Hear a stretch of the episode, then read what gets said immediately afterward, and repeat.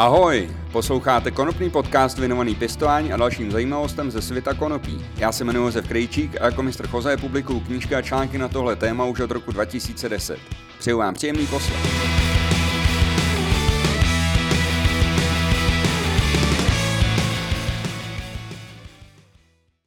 Vítejte u 51. epizody Kropného podcastu. Načali jsme druhou padesátku a doufám, že za pár měsíců oslavíme z tý díl.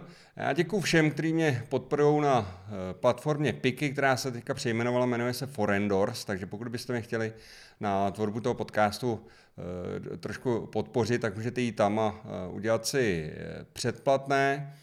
Samozřejmě taky mi uděláte radost, když si objednáte moje knížky nebo nějaký merch, co mám, co mám na stránkách www.pistova.cz.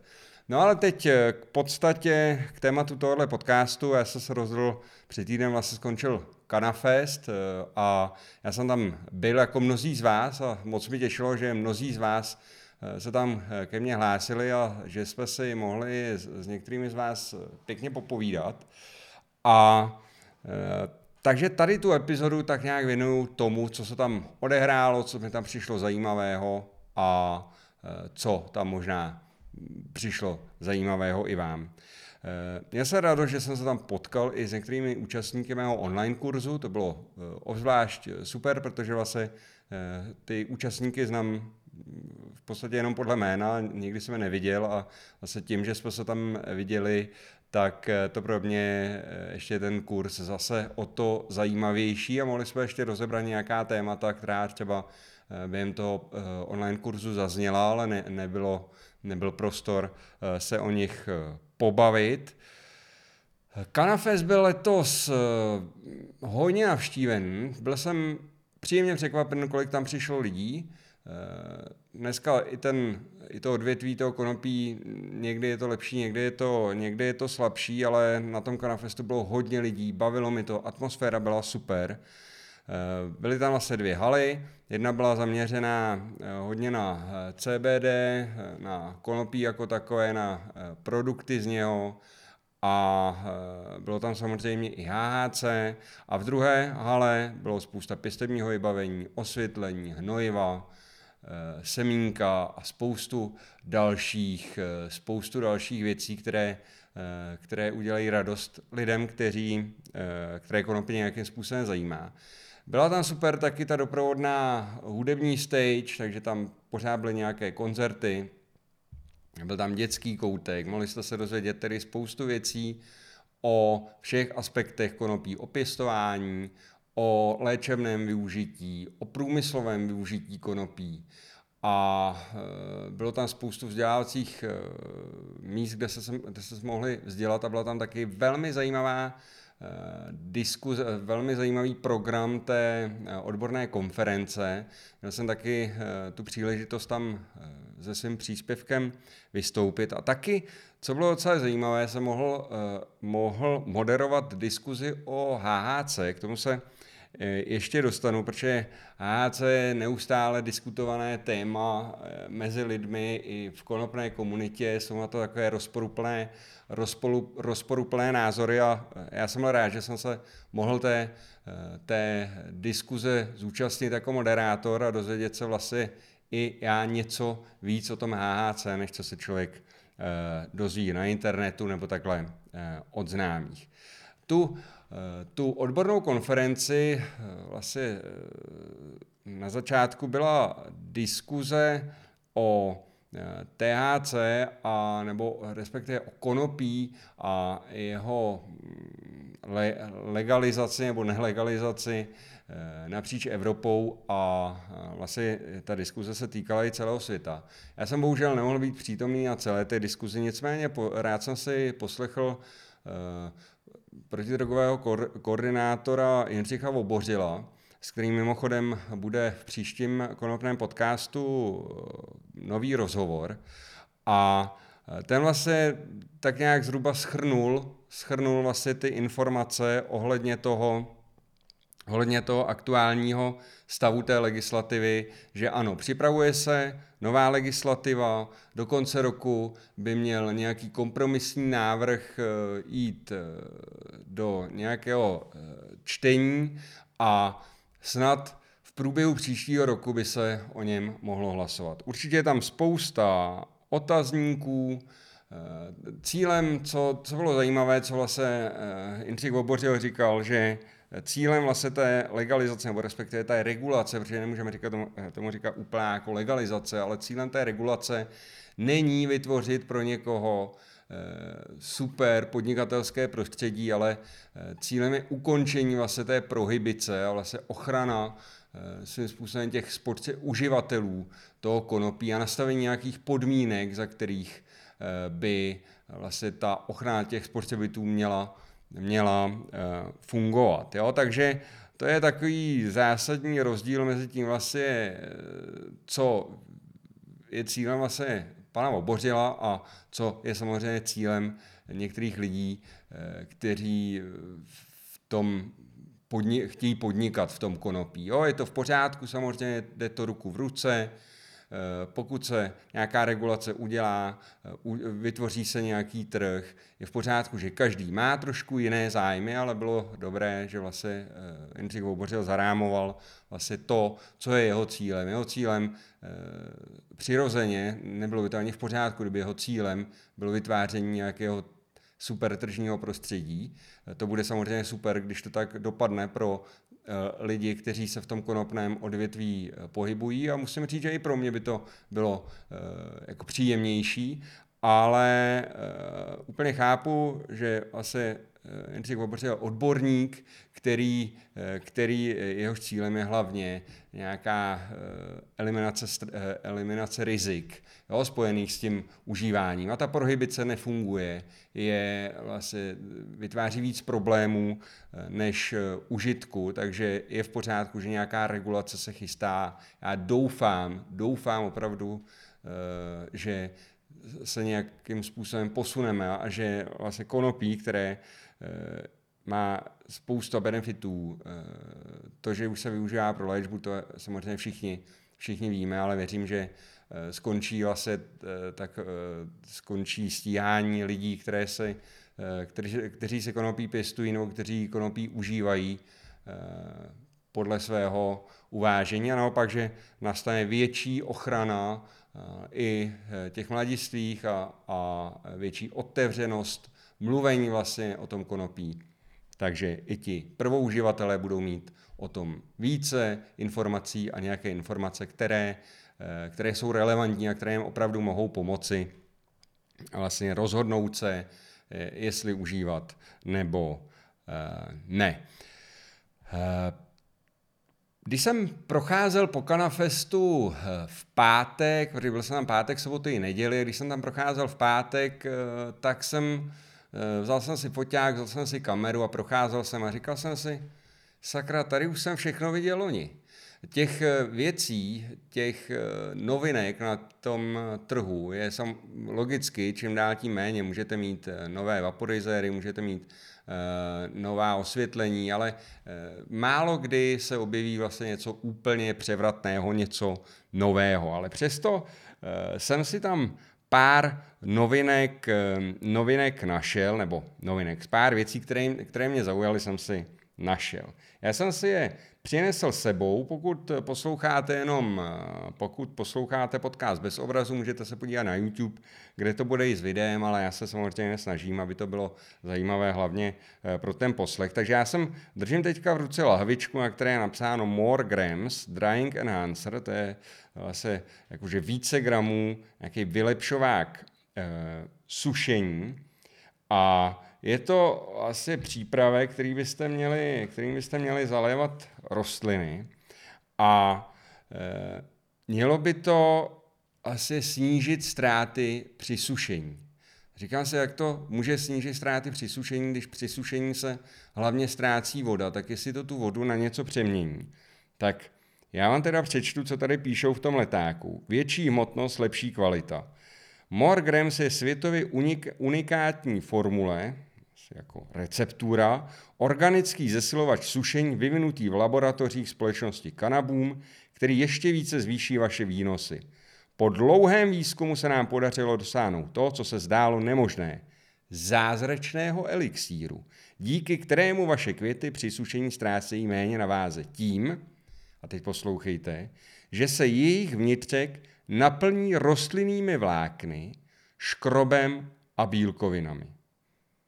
Takže to znamená teda, že to změní vodu, eh, vodu v rostlinné vlákna, škroby a bílkoviny. To je velmi zajímavý.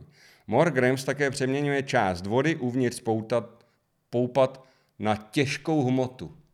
Přátelé, to je zázrak, opravdu to je zázrak, protože to přemění vodu na hmotu. Uh, to je opravdu zázračný přípravek, takže při sušení budou květy plnější, stanou se hustšími a zachovají si svou tvrdost. Tento přípravek můžete používat až do, kam, do okamžiku před sklizní, bla, bla, bla. Uh, vážení přátelé, zázraky na světě, uh, obsahuje to, uh, obsahuje to z, pravděpodobně nějakou zázračnou formulku.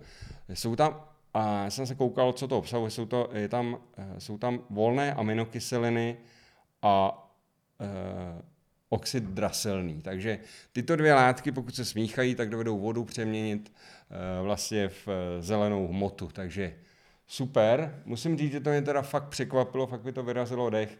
Eh, já netvrdím, že to nemůže fungovat, jo, ale eh, při sušení prostě mizí eh, z té, z té organické moty, z té rostliny, z té biomasy, tak mizí voda. A pokud teda máme něco, co tu vodu dovede přeměnit najednou na kus mm, květu, dejme tomu ještě s nějakými sekundárními metabolity, tak je to teda opravdu zázračná věc.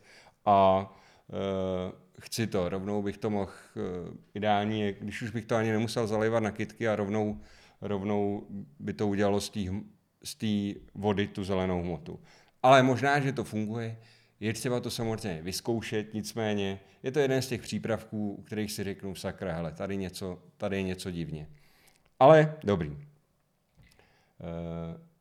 máme tady ještě, přinesl jsem se ještě další věci, docela mi zaujala tam firma Optic Foliar, kde eh, jsou to eh, Kanaděni a eh, ten chlapík, co tam prodával, spíš vypadal jako, jako že je z Indie, ale to je v pořádku, mám rád Kanaděny i Indy. Já mám v podstatě rád všechny dobrý lidi, mě nevadí, kdo je odkud a komu co, kdo čemu věří. Nicméně, ten tam prodával, nebo nabízel, nebo prezentoval vlastně přípravky, které zrychlí fotosyntézu tím, že je stříkáte na rostliny. Já jsem se zase díval na to složení, tady jsou tam e, taky oxydrasiln, jsou tam nějaký fosforečné, je to, je tam i hřebíček, třeba, který je v jednom přípravku, na, na, který je proti škůdcům a chorobám. Nicméně Eh, jsou to v podstatě foliární hnojiva. Jo, jsou to vlastně hnojiva, které stříkáte na list a vlastně ta, to vtřebávání těch živin e, skrz listy je velmi rychlé, ale se je aplikujete tam, kde e, se vyrábí vlastně ta energie pro tu, kde probíhá ta fotosyntéza, tedy do toho, do toho listu, kde se ta energie světla, těch živin vody prostě přeměňuje na, na ty cukry, na to, z čeho vlastně ta rostlina potom, potom tvoří další, další hmotu. Eh, co je teda zajímavého, je, nebo co je eh, takové, takový prodejní argument, je, že se to může stříkat, nebo má stříkat během plného osvětlení.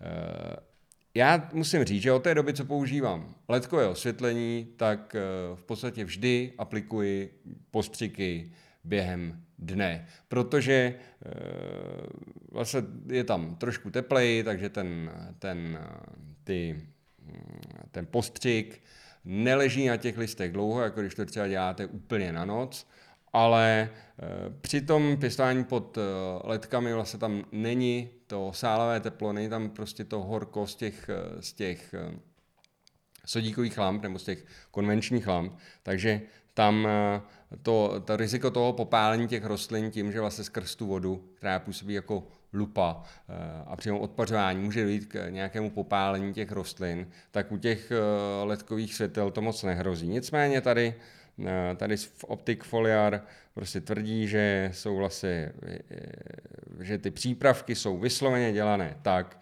aby se používaly za světla, že v průběhu toho, co svítí, co svítí světla, tak vlastně průdychy jsou otevřené, ty, ty živiny můžou lépe do toho listu. Zase, z mého pohledu převážně jsou to uh, foliární hnojiva, asi by se tím člověk jako nic neskazil, určitě, by to, určitě, to stojí, určitě to stojí za vyzkoušení, myslím si, že to může zvlášť třeba být dobré, pokud máte nějaké problémy s výživou, takže ji tam můžete, že tam můžete dodat, je tam i železo, prostě jsou tam takové, eh, jsou tam takové prvky, které vlastně tím listem vstřebat jdou v tom eh, potřebném množství, ale to hlavní, tu, tu hlavní výživu stále musíte, musíte dělat eh, eh, skrz kořeny nebo prostřednictvím kořenů. Takže to jsou taková, takové dvě jako věci, které mi tam přišly jako dejme tomu nové, nebo co jsem tam předtím neviděl. Teda vylepšovač sušení, ten, ten mi trošku jako pobavil, abych pravdu řekl. Co jsem se ještě přivez? Eh, přivezl jsem si, hm, přivezl jsem si eh, vaporizační pero nebo dabovací pero eh, Groove Cara. Co mi na něm zaujalo, co mi na něm zaujalo je to, jak bylo jako laciný. Jo? Tohle stojí asi 800 korun, takže pokud užíváte třeba pro, pro hm, pokud jste konopný pacient, třeba používáte extrakty, jo, což třeba v Česku ještě není úplně, eh, není v lékárnách vlastně dostupné, ale eh, lidé si dělají ty extrakty z té, eh, i z toho konopí, které dostanou v lékárně, tak můžete vlastně za velmi nízkou cenu, velmi nízkou cenu si tady to pořídit a ty extrakty extrakty užívat. Ještě tam měli Cara Plus, což je taky za velmi výbornou, velmi dobrou cenu, ale je tam silnější baterie, je tam odolnější jak semínková komora, vydrží prostě delší dobu. No a má lepší výkon. Je taky o trochu větší, ale kam pořád je tam cena někde kolem 15 stovek, 2000, což je, což je super cena. Takže to jsou takové věci, co jsem si tam odsud přivez. Eh, jak se teďka chtěl jenom trošku, jak jsem moderoval tu HC diskuzu, jak jsem jako narvaný prostě informacemi o tom. Já jsem, mě třeba zajímalo, protože jsme tam měli i eh, chemika z VŠKT, který vlastně popisoval a ukazoval na obrázcích vlastně to, jak se to HHC získává, což mě jako vždycky enormně zajímalo, někdy jsem, někdy jsem u toho jako osobně nebyl a Eh, tam byla zajímavá pro mě jedna věc. To HHC se vlastně vyrábí z CBD eh, izolátu, ale ještě než se vyrábí HHC, tak musíte vyrobit THC. Jo. Takže uh, se to dělá tak, že vlastně se veme izolát CBD, jo, takže vlastně práškové bílé CBD, to se, z toho se syntetizuje THC, jo, a potom to T, z toho THC se teprve dělá tou hydrogenací to HH, HHC. Jo. Takže eh, zhruba dva dny eh, je tam nějaký proces v laboratoři s různými rozpouštědly a chemickými látkami, kdy nakonec teda získáte, vlastně to je trošku jako absurdní, že vlastně se někde vypěstuje CBD konopí eh, na poli nebo v pěstírně, to je jedno, z toho se izoluje to CBD čisté, pak se z toho musí udělat THC a potom HHC. No, já si zkrátka myslím, že kdyby bylo, kdyby bylo eh, konopí eh, legálně regulované, že by tohle to nikdo moc eh, jako nepodstupoval takovouhle složitou, složitou před, přeměnu. Nicméně já osobně si myslím, já bych HC nezakazoval, prostě já bych ho reguloval a reguloval bych všechny kanabinoidy nebo všechny prostě psychoaktivní látky. Jako myslím, že každý si pak může vybrat, co chce, ale je dobré, když má na výběr ta popularita toho HAC eh, vychází hlavně z toho, že vlastně eh, je to ilegální a má podobné účinky jako THC, takže eh, nebo není, nemůžeme říct, že je legální a není zakázané prostě. A to, že není zakázané, je dost z velké části proto, protože vlastně není v té není zmíněno v jednotné úmluvě OSN ani v roce 61, ani v roce 71. Takže vlastně jeho regulace je daleko jednodušší než regulace THC, protože nemusíte opouštět tady tu jednotnou úmluvu. V té diskuzi jsem se taky dozvěděl, protože HAC už je známo někdy od 40. let, ale teprve v roce 2020 se eh, vlastně eh, přišli chemici na metodu, jak ho, jak ho syntetizovat ve velkém, ve velkém eh, množství. Jo? Takže to je vlastně ten důvod, prostě to, co jsem se tak dozvěděl, že teda proto se to objevilo až vlastně v takovémhle, eh, s takovémhle spožděním, dejme to, eh, řekněme. A na trh se to dostalo teda v roce 2021 a s diskutujícími, kde byli eh, zrovna dva američané, kteří se tím HHC poměrně dobře zabývají a rozumí tomu, tak uznali, že uznali teda, že popularita HHC je hodně výsledkem toho, že THC není legální, protože není legální ani ve spoustě států v USA. Nicméně, co bylo zajímavé, říkal jsem, ptal jsem se, jaké jsou výhody toho HHC a vlastně eh, všichni tři diskutující eh, vlastně se shodli na tom, že ta molekula HHC je velmi stabilní a že je vlastně stabilnější i než eh, THC takže vlastně pomaleji, pomaleji degraduje. Což vlastně, pokud by měla podobné účinky opravdu jako THC, což se, ono se to, ono se to předpokládá. Ten, ten výzkum toho HHC je velmi, velmi krátký a vlastně ne, nedají se eh, ty dlouhodobé účinky na člověka se odhadují podle toho, že to je velmi podobná molekula THC. Takže oni se pouze odhadují, ale ještě, ještě je eh, neznáme. Takže, eh, takže se vlastně očekává, že má podobné účinky a že bude mít i podobné léčebné benefity jako samotné HHC, nebo THC, nebavíme se tam vlastně o žádných eh, celospektrální, na celospektrálním působení, jo, na nějakém synergickém efektu, protože tady se bavíme jenom o čistém izolovaném HHC. Nicméně z hlediska eh, použití eh, v medicíně by mohlo HHC být zajímavé z toho důvodu, že ta molekula je, eh, je velice stabilní. Shodli jsme se taky v té diskuzi, že problémem je ta neregulace, že vlastně nikdo nekontroluje, jakým způsobem se ty produkty vyrábí, jestli opravdu obsahují to, co, to, co mají.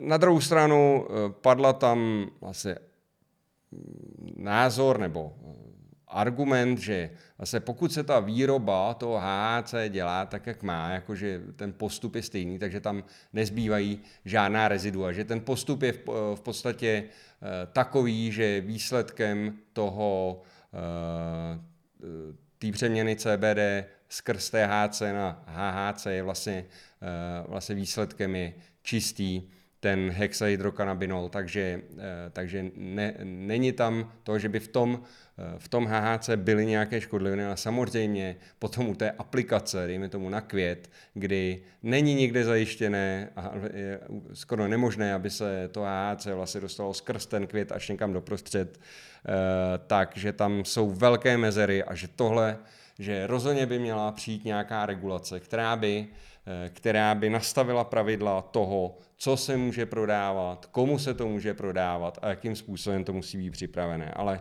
to samé vlastně platí u eh, všech, eh, všech těch produktů. A teďka, když se bavíme konopí, tak z produktů z konopí. Každopádně, pokud se HC zakáže, tak se udělá LRUP a za dva, za tři dny bude něco nového. Pokud se zakáže něco jiného, ty změny, eh, jak potvrdil eh, diskutující z VŠHT, tak eh, ty změny se dělají velmi snadno, ale se ta, to zakazování jako nemá v podstatě žádný smysl. Daleko lepší je opravdu vytvořit nějaký rámec, za kterého se můžou ty věci prodávat, vyrábět a dávat lidem a potom máme daleko větší možnost, daleko větší možnost eh, vlastně to nějakým způsobem eh, ovlivnit a ochránit toho spotřebitele, protože Z mého pohledu problém je ta dostupnost toho HHC mladistvím. To si myslím, že je velký problém a myslím si, že nevím, jak složité je zakázat prodej HHC mladistvím. Nevím, jak je to složité. Podle mě i jako nějaké dočasné opatření, než se dokončí ta legislativa, která by vlastně měla ošetřit i prodej vlastně těch psychomodulačních látek nebo, eh, nebo tady těch látek, které mění nějakým způsobem, jsou psychoaktivní a nejsou někde popsány ani regulovány, tak než se ta legislativa do, eh, dodělá, tak si myslím, že by bylo ideální vlastně třeba zakázat aspoň prodej do 18 let, ale nevím, jak je to složitý, jak je to složitý uh, udělat legislativně. Uh, zřejmě to úplně tak jednoduché není, ale uh, zkusím se na to taky zeptat právě v příští epizodě konopného podcastu. Co, bylo, co bylo zajímavé, co se poměrně často, nebo často, byly tam dva stánky, vlastně, kde jste si mohli otestovat potenci svého konopí, které jste dostali v lékárně, nebo které prostě máte. A vlastně jeden ten, jeden ten test byl za 200 korun a druhý tam byl chlapík, co to testoval se jiným způsobem a ten to dělal zadarmo. Každopádně Eh, bylo to eh, taková spektrální eh, nebo spektrometrická, spektrometrický rozbor kanabinoidů, kdy vlastně na základě nějakého odrazu světla prostě se dělá rozbor toho, co ten, co ten vzorek obsahuje. Takže jsem si zkusil, můžete se podívat na Facebooku, tak se tam zkusil jeden, jeden vzoreček na tom jednom na, na tom jednom uh, testru vlastně té potence, takže mi tam vyšel nějaký výsledek. A já jsem teda zkontroloval to ještě, já jsem vzal ještě ten eh, vzorek vlastně, šel jsem se moc zkontrolovat do toho druhého stánku. A musím říct, že vlastně mezi těmi, já jsem celkem dva vzorečky, který jsem tam teda zkusil a mezi těmi, eh, mezi těmi rozbory, mezi těmi dvěma přístroji tak eh, byly eh, jako poměrně velké rozdíly. Eh, samozřejmě tady ty, mm, tady ty testry mají nějaké svoje limity, není možné očekávat, že to bude mít takovou přesnost, protože jako když to, když to vezmete do laboratoře a uděláte opravdu nějaký, nějaký složitý test, který, který je samozřejmě, který je samozřejmě mnohem, mnohem dražší. Takhle, když eh, chcete, eh, pokud byste měli třeba nějaký provoz, pořídili si takovouhle mašinku, eh, už ji máte koupenou, ta jedna stála 50 tisíc, už si to koupíte a vlastně můžete si udělat z jednoho vzorku, třeba si ho otestujete třikrát a můžete si nějakým způsobem vyprůměrovat to, co vám vyšlo, takže není třeba, nemusíte počítat s tím, že to bude úplně přesný, ale bude to stát 50 tisíc to zařízení, což vás vyjde nesrovnatelně levněji, než když si budete zřizovat Eh, celou eh, laboratoř, jo? takže nebo když si to budete, nedej bože, někde zadávat, tak vás to prostě bude stát jeden vzorek, vás třeba eh, vyjde na 3-5 tisíc, jo? záleží, jakou metodou vlastně to budete dělat, ale i kdyby vás to vyšlo na 2000 a tady ta mašinka stojí 50, tak uděláte 25 vzorků a máte to vlastně zpátky, nahledně na to, že, jak říkám, ta přesnost je nižší, ale můžete ten vzorek otestovat víckrát, protože tu mašinku už máte jednoduše koupenou. Kanafest utekl jako voda, eh, prošel jsem to tam několikrát kolem dokola, eh, říkám, ty nejzajímavější věci, nebo z mého pohledu, já jak jezdím na těch veletrů víc, tak samozřejmě některé věci mi uh, už jako nepřekvapí. Každopádně zpráva je jednoznačná. Stojí za to se tam vždycky jít podívat, uh, už jenom pro tu atmosféru, už jenom proto je tam člověk vidí vlastně lidi, kteří jsou podobně, podobně naladěni. Je vidět, že to konopí zajímá opravdu široké spektrum Eh, široké spektrum lidí. Já jsem tam třeba eh, potkal eh, člověka, který já v tiskárně, kde, kde tisknu knihy a ten úplně byl překvapen, kolik lidí vlastně to konopí zajímá. Já si myslím, že, že to je důležité vlastně dávat tomu světu najevo, že konopí opravdu zajímá spousta lidí, že to není, že to není věc, která by se týkala pár eh, lidí, kteří někde v přítmí potají si prostě balí jointa, ale že to je opravdu něco, co je celosvětový fenomén a zajímá to lidi všech kast jo, a všech vlastně všech úrovní, nebo nechci říct úrovní, ale vlastně všech typů, typů lidí. Asi těžko bychom našli nějakou, nějakou vrstvu, v které by se konopí nějakým způsobem někdy eh, neužívalo, nebo aby se o něm aspoň eh, něco málo eh, nevědělo. Takže to je všechno z Kanafestu. Jak jsem řekl, v příštím, v příštím, v příští epizodě bude rozhovor s Jindřichem Vobořilem. Pokud se teda něco nestane, pokud to nějakým způsobem nebudeme muset tu naší schůzku zrušit, a potom se vydávám do Tajska, do Bangkoku, kde je veletrh eh, o konopí a v Tajsku je momentálně konopí dost široce legální. A ale příští rok by se to mělo změnit a měly by se trošku utáhnout šrouby. Zvedl se tam poměrně hodně uh, drogový turismus a momentální premiér eh, tomu prostě konopí zjevně nevoní, takže se chystá, eh, chystá se vlastně eh, nějaká úprava toho zákona, a já jsem zvědavý, jaká, to doufám, že se v tom Tajsku dozvím. Taky jsem zvědavý na to, jak to tam momentálně probíhá, protože to tam je pořád legální, takže se určitě půjdu podívat. Půjdu se podívat do nějaké pěstírny, to už mám domluvené a půjdu se podívat každopádně do nějaké prodejny semínek, do prodejny konopí, chci se tam na to podívat, jak to tam vlastně funguje a vy se eh, samozřejmě jako eh, správní posluchači konopného podcastu to dozvíte včas, uvidíme, jestli se mi podaří udělat nějaký vstup přímo eh, z toho Tajska, to ještě uvidíme. Každopádně, vy se eh, do příště mějte krásně, poslouchejte konopný podcast, nezapomeňte, že je to i na YouTube, takže můžete se tam podívat, jak tady krásně sedím a usmívám se na vás, ale můžete to samozřejmě poslouchat na vašich oblíbených podcastových platformách. Dejte vědět svým kamarádům, že konopný podcast existuje, protože je důležité, aby se dostal k co nejvíce lidem, aby co nejvíce lidí mělo ty eh, informace, které tady, které tady s vámi sdílím. No a Říkám, já se budu těšit u dalších epizod, vy se mějte zatím krásně a pokud nevíte, co budete dělat příští rok v listopadu, tak určitě si tam nechte místo pro Kanafest, protože vždycky stojí za toho navštívit a já už se teďka těším, až bude za rok. Mějte se krásně. Ahoj.